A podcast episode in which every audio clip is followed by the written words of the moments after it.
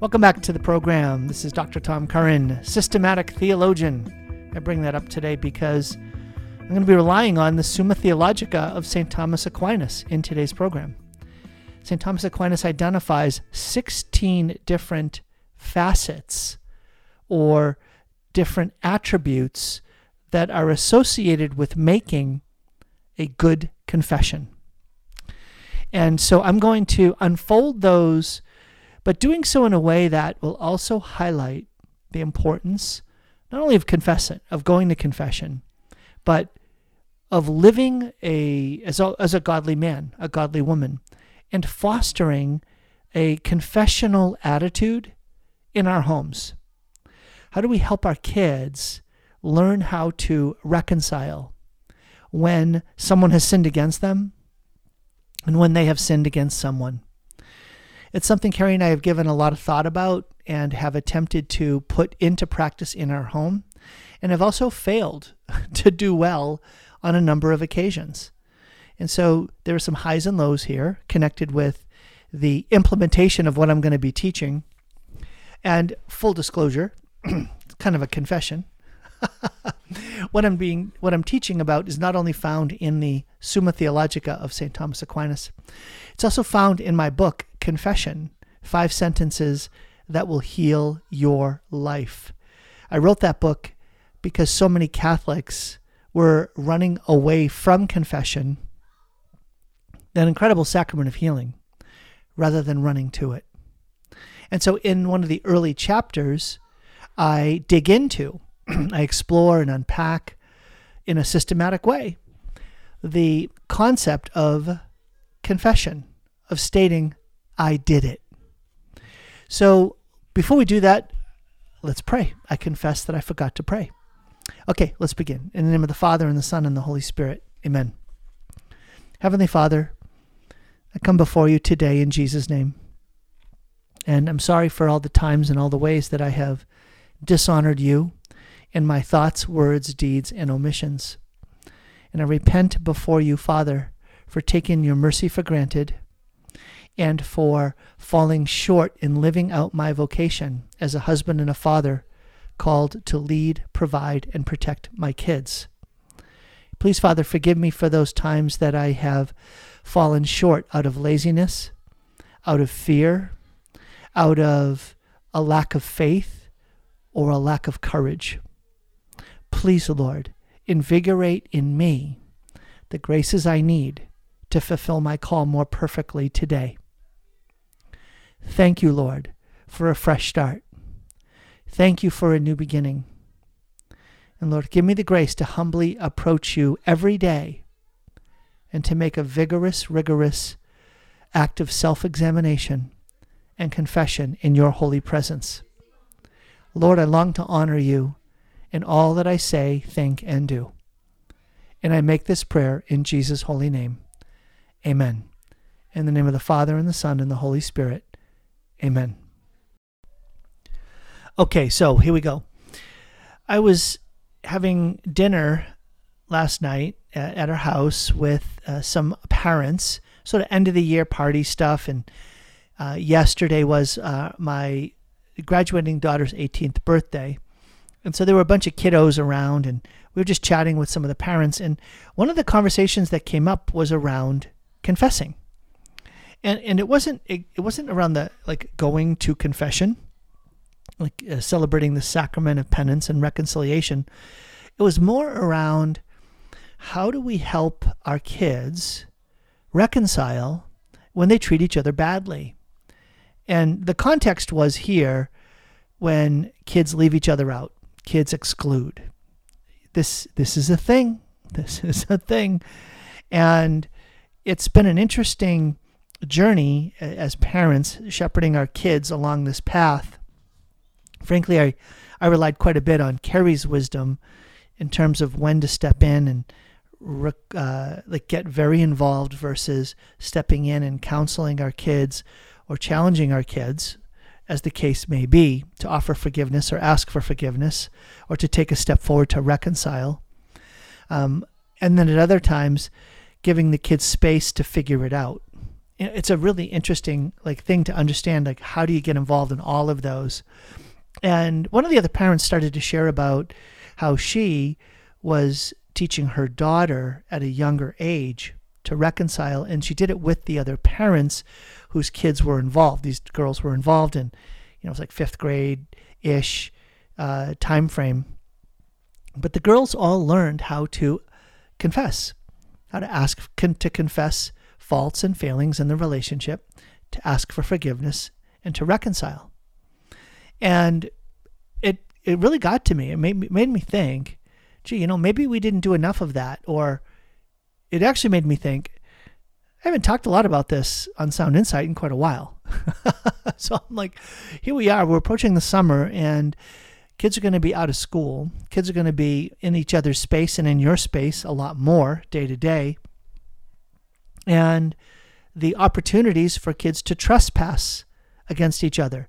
And I really like that language. You know, forgive us our trespasses as we forgive those who trespass against us.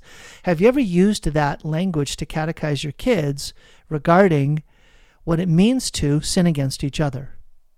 Right? To sin against each other.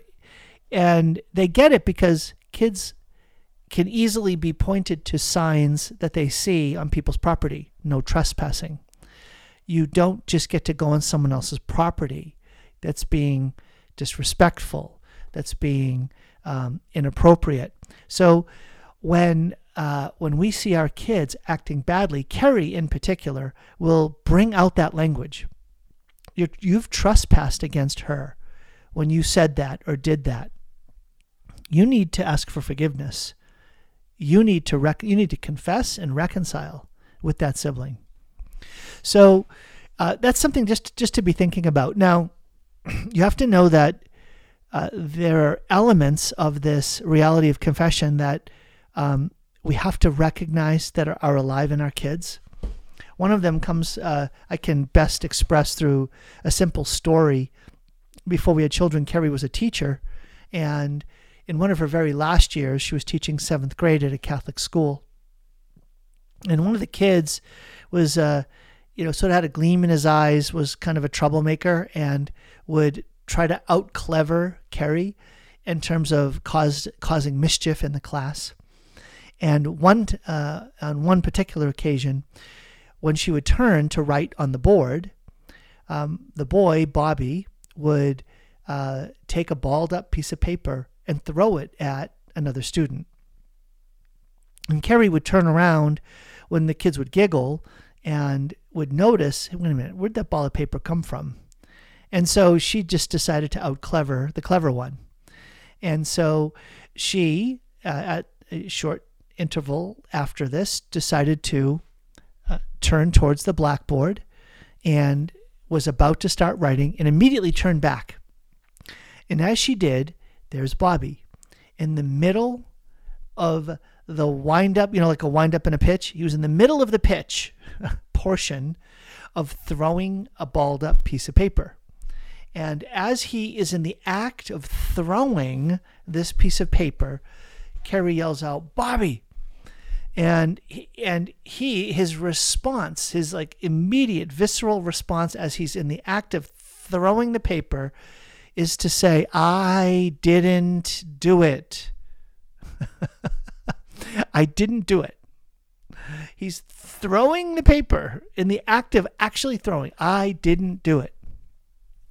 And I mean, he was just caught red handed. And yet, that for me is a great story to point out the, the simple truth that nobody likes to be caught doing something wrong. No one likes to be caught doing something bad, having that be exposed. And I'm sure if you've heard talks on confession and sin, you know after Adam and Eve sinned, what did they do? They hid. They hid because they were ashamed. And so it's a very natural, let's call it fallen impulse for us to hide and deny our own wrongdoing our will our willful wrongdoing, the, the wrongdoing we do out of weakness, out of spiritual bondage, whatever the, the sources or or the causes that of the impetus within us, we want to hide. We do not want to come out into the open and expose our shame, expose our sin. And yet we miss out on the power and the gift that comes into our lives when we engage in confessing. Another simple story that brings out the power of the effect that comes to our lives through confessing. When Carrie and I first moved out to Western Washington in the mid, uh, the late 90s, uh, we were driving in, in near Tacoma, and we went past by the Tacoma Dome, and I saw this big, beautiful church there. I said, Carrie, what is that? That's Holy Rosary, beautiful. Let's go there. I want to go there. It was Saturday afternoon. Why don't we go and pray? Go to confession. Awesome. Let's do that. So got off the highway, went, went and prayed. Priest comes in to go to confession. And it wasn't your typical reconciliation room, it was a traditional confessional. And in this traditional confessional, you know, the priest in the in the center box, right? And and then you have the place for the penitent to go into his or her spot to confess. Well, what was powerful was what was written, etched in wood above the confessional. Above the confessional was one word, three letters long in Latin. The letters were P A X, Pax, which means peace. And I want you to stop and think about that. Going into that door, you are entering into the doorway to peace. And really, to be honest, how many Catholics know that? Like, do we really think that through the doorway that leads into the confessional, into the place where I have to be willing to overcome the shame connected to my sin, that that's where peace lies? That's somehow if if that's going to be the front end of the of the reality of confession is here's the here's the word. If you want to know another way of describing confession, it's self accusation. Confession is self accusation, not self defense, not justification, rationalization, downplaying, obscuring. No. To confess is to accuse oneself. It's to come out into the open rather than staying in hiding. And in a fallen world, the, the fallen part of our lives says, don't go there. Don't do that. If you confess the place where you have fallen short, settled for less, where you have failed in your commitment, you're, you're, you're leaving yourself open to liability. you're leaving yourself open. You're vulnerable. And yet, in the realm of the Spirit, in the realm of faith, in the realm of our relationship with God, it's self accusation that is the path to peace. And when we look at our tradition, we encounter that reality. We encounter it, I mentioned, in St. Thomas Aquinas, where he identifies 16 facets of confession. And I'm not sure how many of them I'm actually going to be able to get to today because um, good news is Carrie is going to be joining me uh, in just a, a, couple of minutes. She wasn't able to be here at the beginning of the program. She's about to, to join me in uh, this conversation on faith and family and the importance of confessing and of um, the willingness to make that act of confession. Um, but St. Augustine St. Augustine is someone who brings out into the open very powerfully the idea that confession is like coming to the doctor and revealing the sickness. Unless you share with the doctor what uh, your sickness is, how can he apply the cure? And so self accusation is bringing our spiritual disease, sin, out into the open so that the divine physician, Jesus, can bring about the cure. And so that gets to the heart of the sacrament of healing. Confession brings healing, and not confessing leads to the opposite. Well, when we come back, Carrie, my wife, is going to join me, and then we'll dive further into this conversation.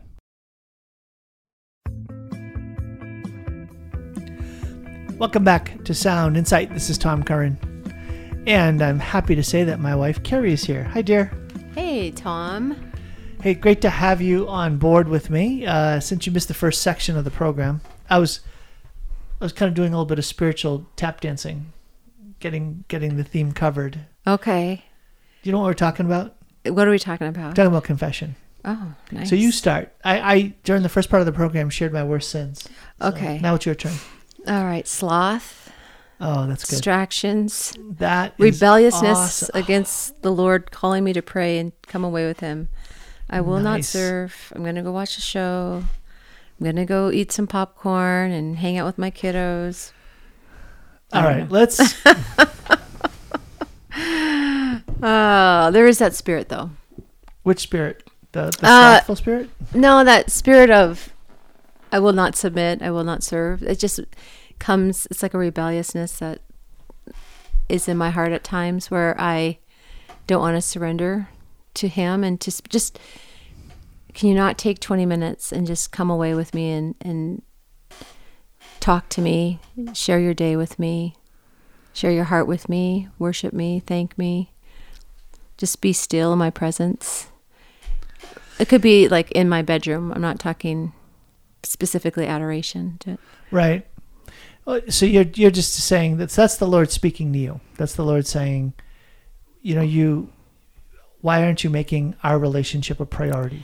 In Uh, essence. yeah, and I think if you're talking about confession, Tom, one thing that happens in prayer is the Lord awakens in me things that I need to confess or areas that I have a. It's not necessarily something I've said to you or to my kids because often I can go into confession and say I got angry with my kids, I dishonored my husband, um, those kinds of things. But it's how about how do you think about your spouse? And how do you think about your children? Or how do you see them, and those kinds of attitudes or thoughts are not quick to be confessed because they don't feel as big as well i actually got angry with my child. And i think it's through prayer or it's in that conversation with the lord just awakening in me my own like selfishness or just attitudes that are not honoring him or honoring my brothers and sisters in christ that I could not come to that on my own. It's the Holy Spirit who comes and convicts and exposes who I am or the the areas where the Lord needs to love me and heal me. Does that am I saying too much? I don't know. It's No, just that's great. It's actually uh, so. Let's see. Earlier in the week, I was talking about John Paul II, and you, you know how often I will use that awareness, attitude, action. Yes. How we see things, how we relate to things, how we behave, and how the the deepest conversion is connected to how we see. Right? It's conversion of mindset. That's the hardest thing to change. You can change your behavior much more easily than you can change an attitude. You can change an attitude way more easily than you can change a mindset, right? We were just talking about, um, you know, this person and how they relate to the concept of discipline. And what was our conclusion, or my conclusion was, you'll never be able to argue him into a different way of seeing this because it's his framework, it's his consciousness. And so, it's a transformation of the heart. That happens in prayer.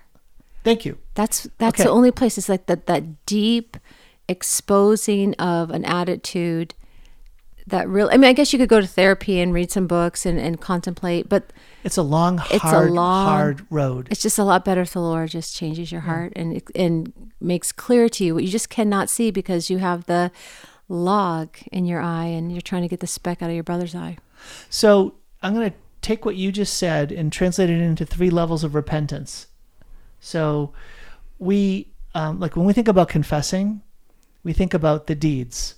Like I repent that I did that. An action, I typically. confess. I confess and I repent for that action. It could be that word, that deed, or that omission. What I Okay. should, what I didn't do, and I should have done.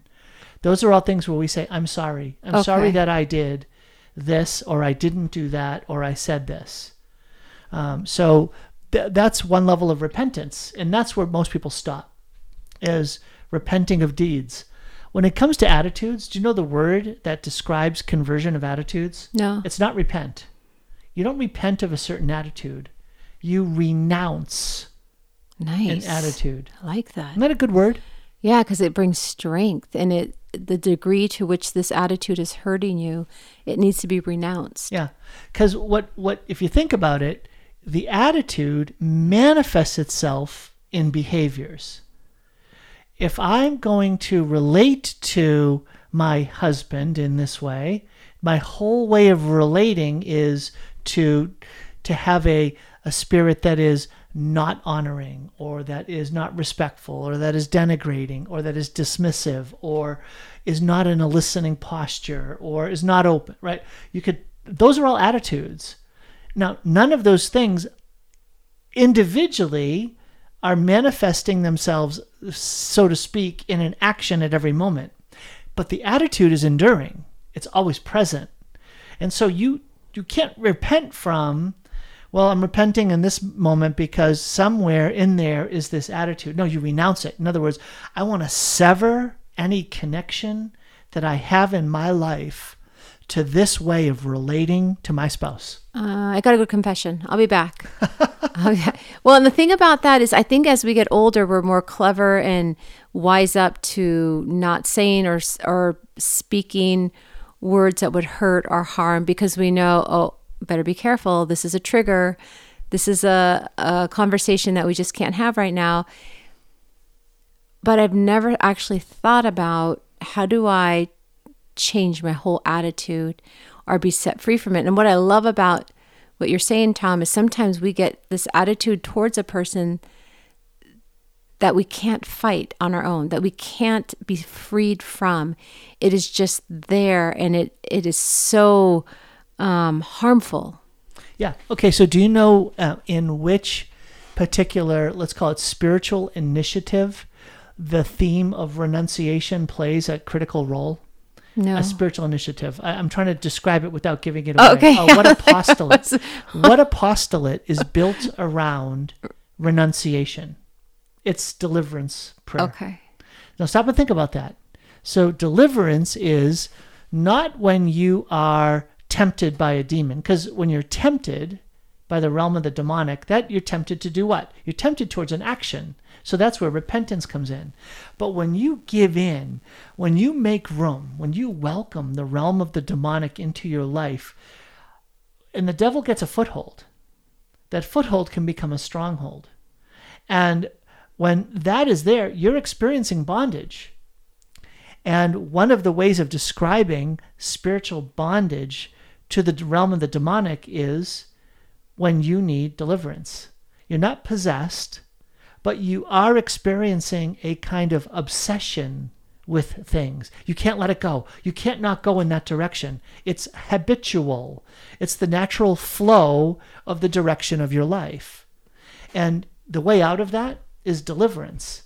And so you pray prayers, Lord, deliver me from this. I renounce any connection to these demons, to this demonic way of living my life. I renounce this and I turn to the Lord and I ask for His power to set me free. Tom, what would some examples of that be? Can you be more specific? Of um of like Attitudes. things to be delivered from. Yes. Well, take any of the deadly sins, right? So, deadly sin, gluttony, envy, uh, sloth, lust. Uh, easiest, the easiest ones like lust, right? So, a guy, a guy might find himself so in such a, a habitual state of lust that anytime he looks at a beautiful woman or a beautiful woman crosses his path, his mind immediately habitually right the the flow of his mind the downhill movement of his mind is towards the idea of finding sexual uh, sexual gratification in his imagination as he looks at that woman and he may say i don't want to do that i hate that i do that why am i doing that This is so ridiculous that that is still happening in me. That's an example of being in bondage to not just the sin of lust, but the sin has taken such a stronghold in his life that he needs to renounce that entire a way of relating to women. I think this is really important because when one is in that state, there is such shame and guilt, and you want to hide. You feel defeated. And I think there's just this element of not being able to win that battle because I imagine at that point you've battled and battled and battled and it just doesn't feel like there's freedom or there's peace. Okay, so think about it now. What do guys in this situation often do? They'll go to confession, they'll confess sins of lust, and then other sins that flow from that. Often it would be masturbation, probably pornography, um, probably uh, infidelity in their imagination, right? All of these sorts of things that are going to flow from that. Um, but what will happen is that they confess the act in confession, they receive forgiveness for the act, but the underlying condition of the soul, the underlying bondage, hasn't been touched. Uh, because there hasn't been a deep renunciation and there hasn't been, well, let's call it the penance needed to be able to be unbound and set free. So, do you feel like that kind of um, bondage, or, and I, I, don't think this is uncommon, and I think it's becoming more common. Um, if you mention gluttony or sloth or um, greed, anger. Yeah, I, I just see that happening more. I feel like the society's getting hardened. Um, is, do you feel falling like into more sinful attitudes yeah. that require a deeper act of repentance called renunciation? Like people that are pursuing wealth, the, greed, right? All of a sudden, money becomes the god, and yeah, they're pursuing hard work because they want to get wealthier and because of all that stuff that wealth is going to bring them. And so all of a sudden, wealth is the be all end all, and they become so greedy, and then they become very um, uh, uh, minimalistic around sharing any of the the wealth that has been given to them. They think it's mine, I've earned it, and you haven't. Obviously, you're not willing to put in the work. So this is mine. I'm the possessor of it, and all of a sudden they're possessed by possess. Oh wow, possessed by that which they think they are possessing. I think at an even simpler, more common state, one would just say, I'm achieving wealth, and they would just take their eyes off of the eternal call or the perspective of I'm here to serve and all that I have is His. So I think it's this whole attitude of I need to be in control of my finances. I need to have this financial uh, retirement plan.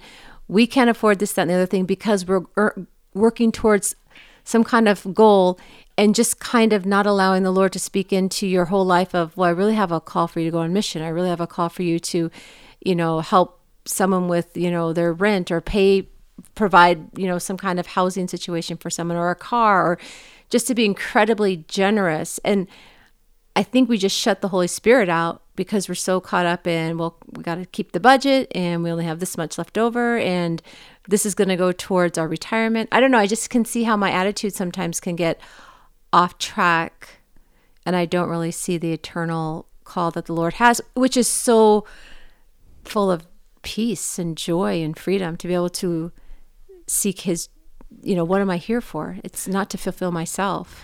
Well, and to think, I, and I made this point just before the uh, the end of the first section of the program, that in our tradition, confession is the path to peace. When people are all disturbed stirred up on the inside and they're not at peace, uh, the path to peace is self accusation. You accuse yourself of those things that you're ashamed of that make you want to hide. You bring them out into the open, you expose them to the Lord, and that's how you're going to come to peace because He will bring healing. He's the divine physician, and He'll heal us. He'll heal us not only from the acts that we repent of, the behaviors that we're ashamed of, but of the attitudes that cling to our lives. So I think about that. You mentioned it. Um, again, I come back to the husband wife relationship. How there is a way in which we will easily just start settling for less in how we relate to each other, just thinking he'll never change, she'll never change, and um, and and and that isn't something that's said with a celebratory voice. I'm so glad he's not going to change because he's so loving, right? I'm so glad that he's she's not going to change because she's so generous and self-sacrificial. That's not that that's not the follow-on, right? The completion of that sentence, but it's a, a sense of saying, "Wow, this is a real sadness I have to live with within these narrow boundaries, these narrower boundaries, because there isn't." a greater sense of sacrificial willingness to say, how do I grow and how do I help you grow? And then you settle. Then you're just, you kind of And throw in the towel right. and say, where this is never going to change. Yeah, and, and you think of the loss, what a loss. And and I think kids notice that too. My kids notice that, well, they just well, they're falling into the same fights that they like I think about my parents. They ended up they had a lot of fights. Um, they stayed together, loved each other, but when they disagreed, they yelled at each other. And that was always very disturbing to me. But I I think it maybe I hoped for, but I never really thought that the kind of healing and changes that were going to happen inside of both of them would ever really happen to change that part of their lives. Now, ultimately, it did to some degree, but it was um, it was hard to to grow up in that kind of environment, and and that's what's at stake, parents. Right? What kind of environment are we creating um, in our kids, in in our homes, and how confession can be a path to healing, how whether it's repentance or renunciation or something even deeper. What is that deeper? tell you in a minute. Welcome back to Sound Insight. This is Tom Curran. It's great to be with you today. Carrie, here we are. It's uh, we're we're recording this on Thursday night. It's Ariana's birthday. She turned 18. I feel weird. I feel like we didn't really celebrate her very much today. I mean, we had a busy day. It was the last full day of school for the kiddos I was subbing all day. and you were sub substitute teaching, and then there was a graduation party for friends of ours, and then the kids came over to the house briefly, but they weren't really over here to celebrate Ariana, and then they all went out. The seniors went out for a bonfire, so I, I feel like I'm confessing here that She'll she'll make sure we make up for it. well, and I, and I called her. I called her at lunchtime. I said, "Hey, do you want to go out for lunch?" But she couldn't. She had to um, drive and pick up kids and all this other stuff. yeah, she was so- busy all day. Unfortunately, that didn't work out. But the nice thing was is that she said, "Oh, maybe we can go out tomorrow, um, and and find a time." Okay, which- just to say, the girls did an amazing job decorating the table for her birthday breakfast, which was beautiful. They made a huge banner with balloons that say "Happy Birthday" that filled the whole living room. She took your credit card and went and bought some new shoes and a few other things I saw. So I think she's um, been noticed a lot. We just have not gathered to honor her or to affirm her tonight because of all this stuff going on, which I think we'll we'll figure out this weekend, which is Father's Day weekend. oh, nice. Yes. Should we just go right Guys, into Father's Day weekend? Let's go right to Father's Day weekend. How did I? How did I forget that? no, so- I just I want to just Hold mention- on, hold uh, on. no, No, no, no, I- no, it's my no, turn. no, no, no. No, no, no. go ahead. I want to finish off the third level of repentance, right? Yes. So when you think about conversion and the acts of of um, how that relates to um, repentance, there's the act of repenting, right? That's about your deeds, and then attitudes. What's it called? Renouncing. Renouncing. And do you know what renouncing looks like and sounds like? Um, no, tell me. Well, when you think about, have you ever heard somebody publicly renounce? Rebuke. No, renounce something. Like, I renounce my affiliation with this group. Okay. Right? So it's a it's a public proclamation that says i will no longer associate myself with this group. I identify myself as having put that in my past. I am not connected with it. I recognize that it is not life-giving or it's a positively evil. Do you think you should renounce things out loud in prayer? i do. Do you think you should like yell it out or just say, I renounce sloth in Jesus' holy name? Um, I, I think that for some people that would be very helpful. Um, I have interior dialogues with the Lord in my prayer time, so I hear my own voice as pretty distinct and clear. inside without having to say it out loud. But there is a tradition uh, in our in our Catholic tradition of spiritual writers that emphasize the importance of speaking the prayer out loud. That it is a degree of making real what it is you're actually doing. So, for instance, um, praying the Rosary, they'll uh, there are some writers who will say, in order for you to fulfill a certain commitment connected to praying the Rosary, you should actually be saying it out loud. So, uh, if you want to draw from that principle, the idea that there's some wisdom in there. So, I, I don't know. Do, do you find it more beneficial if you say something out loud and you, you hear it audibly versus interiorly? I think uh, like a more charismatic type prayer, definitely I feel the power and the strength. Or if I sing out loud in worship, I feel more power and strength. I think speaking it, words have power.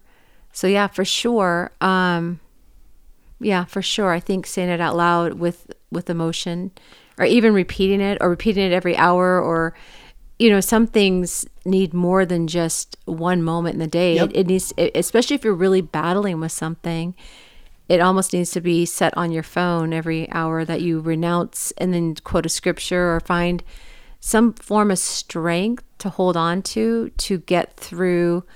Because if someone, if you really truly are oppressed or you've been, there's a uh, infestation of some sort, An obsession. an, or obsession that does that's going to require a degree of fight that's not Yeah, just actually that's a great point, Carrie. typical. I think that's a great point. It's something that I don't I don't really think about as much, but I think you're right. I think when in those times or periods in my life where I felt deeply an area in my life that required renunciation, that it was marked by I'm going to use a word here, intensity. There was an intensity to the battle to become free. And when I'm battling something intensively, saying it out loud, like also with a, a sense of ferocity, Yes. with strength, has Like a you really believe. confirming. Yeah, you really believe what you're saying, right. Well, and, and the flip the flip side of the coin of renounce is to announce. So I'm renouncing my affiliation or association with this sin or this demonic uh, reality, and I'm announcing my affiliation with Christ and a virtuous walk.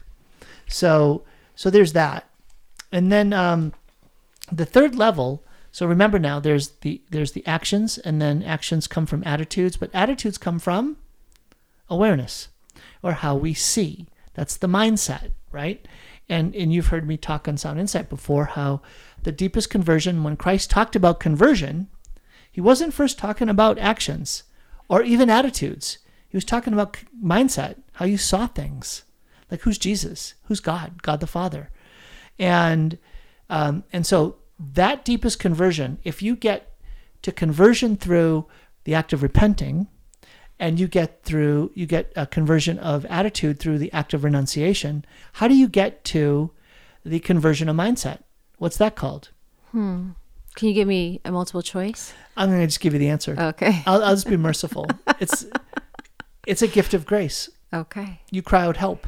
Thank you. You're I love that. I love that. You do not have the power to convert your mindset. You only bring to the Lord your radical desperation that He change your mindset. And so, So true, Tom. so that's something that we don't do enough. We don't do enough, and so we settle for less in the mindset that makes us see, see what? See God a certain way, see Christ a certain way, see the practice of our faith a certain way, see ourselves a certain way, see our spouses a certain way, see our marriage a certain way, see our kids a certain way. All of a sudden, you start realizing, wait a minute, everything that I do with my life gets traced back to how I see it how I see God, myself, and all these other things, all these things that are part of my life. So all of a sudden you realize, my goodness, conversion of mindset is the biggest deal. It is the biggest of the big when it comes to living lives as disciples. If you don't have a converted mindset to the mind of Christ, ah, Romans 12, we conform our minds to the mind of Christ so that we think the way he thinks. That is where, where real discipleship occurs, not conforming your behaviors so you're imitating Christ because you're acting like he likes. That's Phariseeism.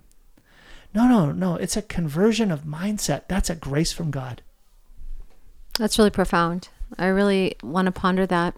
You know, we're doing the um I don't know if you said 33 this. days from morning glory. Yes. To morning glory. Yep. And and um I don't remember doing this part. I just I think we did it like 5 years ago, but um the first 12 days uh, you're supposed to empty yourself of the spirit of the world and penance and mortification as a preparation period. Did you know that? Did you read this first page? You gave that to us. we were using we were using the online meditations okay. for the first few days. And then John Mark saw that last night. Uh-oh. And he said, "Dad, can we do this instead?" And I'm like, "Okay." And so we read really good. the Matthew 7 uh, scripture. Well, the, the gospel choices are very powerful. Yeah. Um, and then it, it says so the first week you focus on offering up prayers and devotions for the purpose of coming to understand ourselves and our sins. Humility is the key. And then it tells you some prayers to read. And I guess it just um, preparing Did you hear what he just said though? Read, humility read is key. No, no, just before okay. that. Well, what the, I the, the goal is coming to. Okay. Let me find it.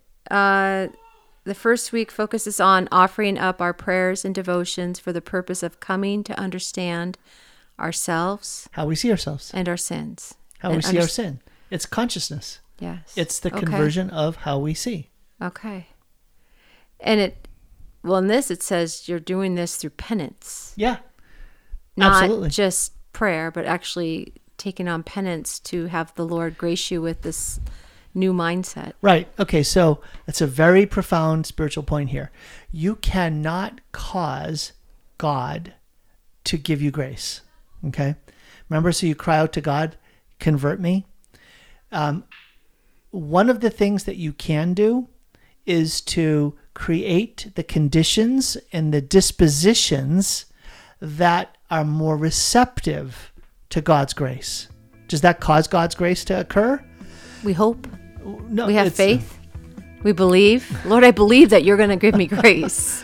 so, um, so it, it's a uh, it's a subtle spiritual point, and we're up against a break. So I'll have to break it open after the break on Sound Insight. Back in a minute.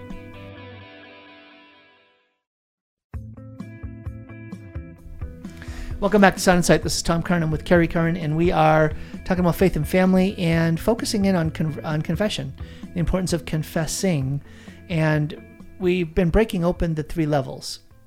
And that third, the most profound level is that that conversion of mindset.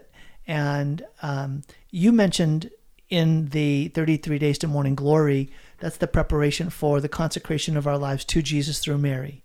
So it's a consecration to our Immaculate Heart and we're we're on like day five, and so we're in the period of preparation where doing penance is here's the word it doesn't cause God to give us grace, but it can dispose us to be more receptive to God's grace.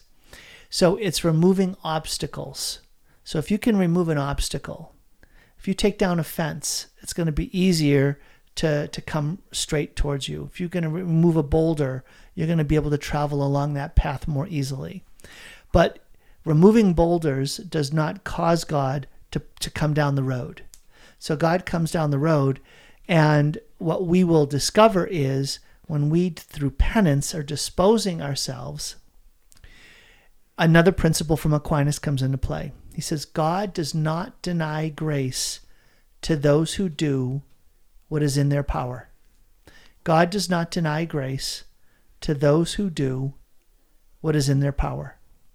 That doesn't mean he causes it, but he won't refuse it.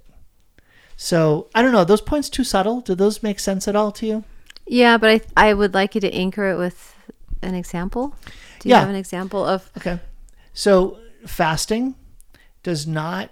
So fasting, our, our tradition says, disposes you for deeper prayer. Doesn't cause it doesn't cause you to go deeper into prayer, but when you're fasting, guess what's happening? You're not satisfying your fleshly urges. You're not literally making your body tired through all the food. Does that mean you're going to pray better? Not necessarily, but it's certainly getting you ready to pray better. You're expressing to God your desire for Him more than for food. I long for you, O Lord, in your word. And so those are things that the Lord puts in front of us as a way of saying, I'm pleased at the efforts you make. And they are stretching you. They're helping create a better capacity in you to receive what I'm ready to give. I think um, I like that, Tom. I think when I go to prayer and I'm making these efforts, I sense He's a good Father. Now, maybe I just think the Lord's just so kind and generous and merciful. But I do really feel like He, one, is drawing me into this 33 days. He is with me. I believe that He believes in me more than I believe in myself. Does that sound goofy? and I just always sense that He's on my side. Um, he doesn't make me like have to beg and plead and you know do all the jump through all the hoops to get him it's well, the scripture of the good father if he you know can give to those who are evil and wicked how much more will he give to that was those yesterday's scripture yeah it's such a good scripture because. I think asking shall good, receive seeking shall find knocking shall be uh, the door will be open. It's from matthew yeah, 7 1 preach this point from the point of scripture because yeah. there's a ton of points where the lord is saying have faith believe. Where's your hope? I am your i am the victory here. Do not you know trust in yourself or so you see how god's word shapes how we see. Well it should. God's it word to. shapes how we see. You yeah. were saying things like i want to i want to receive more of the lord's love. Okay. Well you'll receive more of the lord's love if you see the lord as a loving father who longs to give you more more and give you better gifts than you're even asking for. He wants to give you he wants to give good things to you more than you even want to receive them. And and that's that's a conversion of mindset. Yeah. And that's that happens through allowing the lord to love us. You know tom when we're talking about um, confession there's one part of it i just wanted to quickly reference.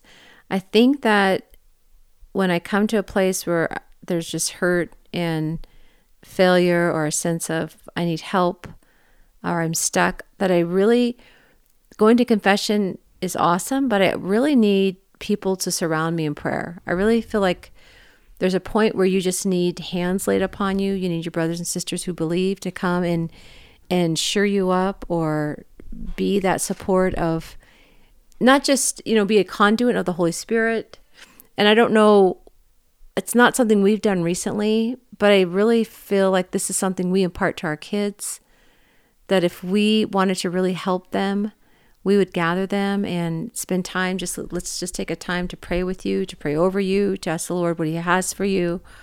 I know that catholics aren't as comfortable doing that but i just feel like there's so much power in that. And you know i see a lot of people i know a lot of people that are catholics go to confession but i sense a lot of healing has not taken place in their lives i just sense a a, a, bondage, a brokenness, a, a, level of not being freed. And I don't mean to sound judgy. I just you just sense when somebody has they they're attending church, they have faith, but there's just more freedom that God has, more mindset shift or a deeper healing. Um, so you know, confession is, is powerful, but I also know that there is great power in those coming around and praying with you. I don't yeah. know. What do you think about that? I, I would say that uh, okay, this is one of the very early points in the program I talked about is that confession is a sacrament of healing. But most people run away from confession because the last thing they think is going to come from that sacrament is healing.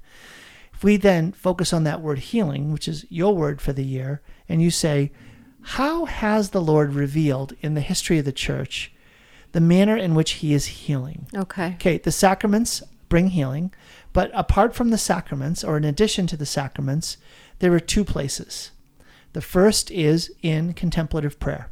When you go and sit before the Lord in silence, it's like being on the operating table, and the Lord, the divine physician, when he uh, he will draw close to you and he will uh, prompt you to be open, opening yourself and being receptive to his coming and healing you.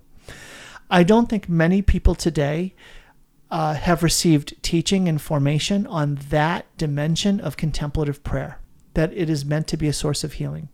The other is through the ministry of the body of Christ, that Christ, the head, ministers through his body, the church, members of the church, to minister healing. Where we see that typically happening and people take it for granted is through things like medical facilities, right? So that's why what the largest provider of medical care in the world, Catholic Church. But what has been left on the sidelines or put into the hands of saints alone is the idea of ministering in a direct way through, you called it the laying on of hands. I would just call it ministering through prayer, not saying I will pray for you, but rather I will pray with you right now.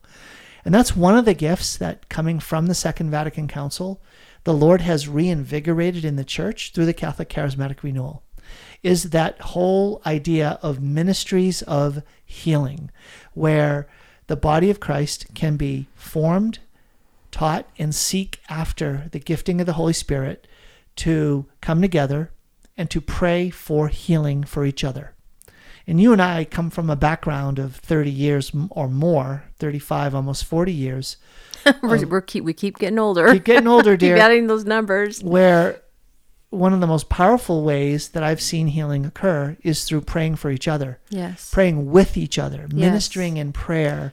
It's so powerful and it's so beautiful and it's so um, uniting and it causes everyone to get on the same side, the same page. We're all seeking after the Lord. We're seeking after heaven. Heaven is our home.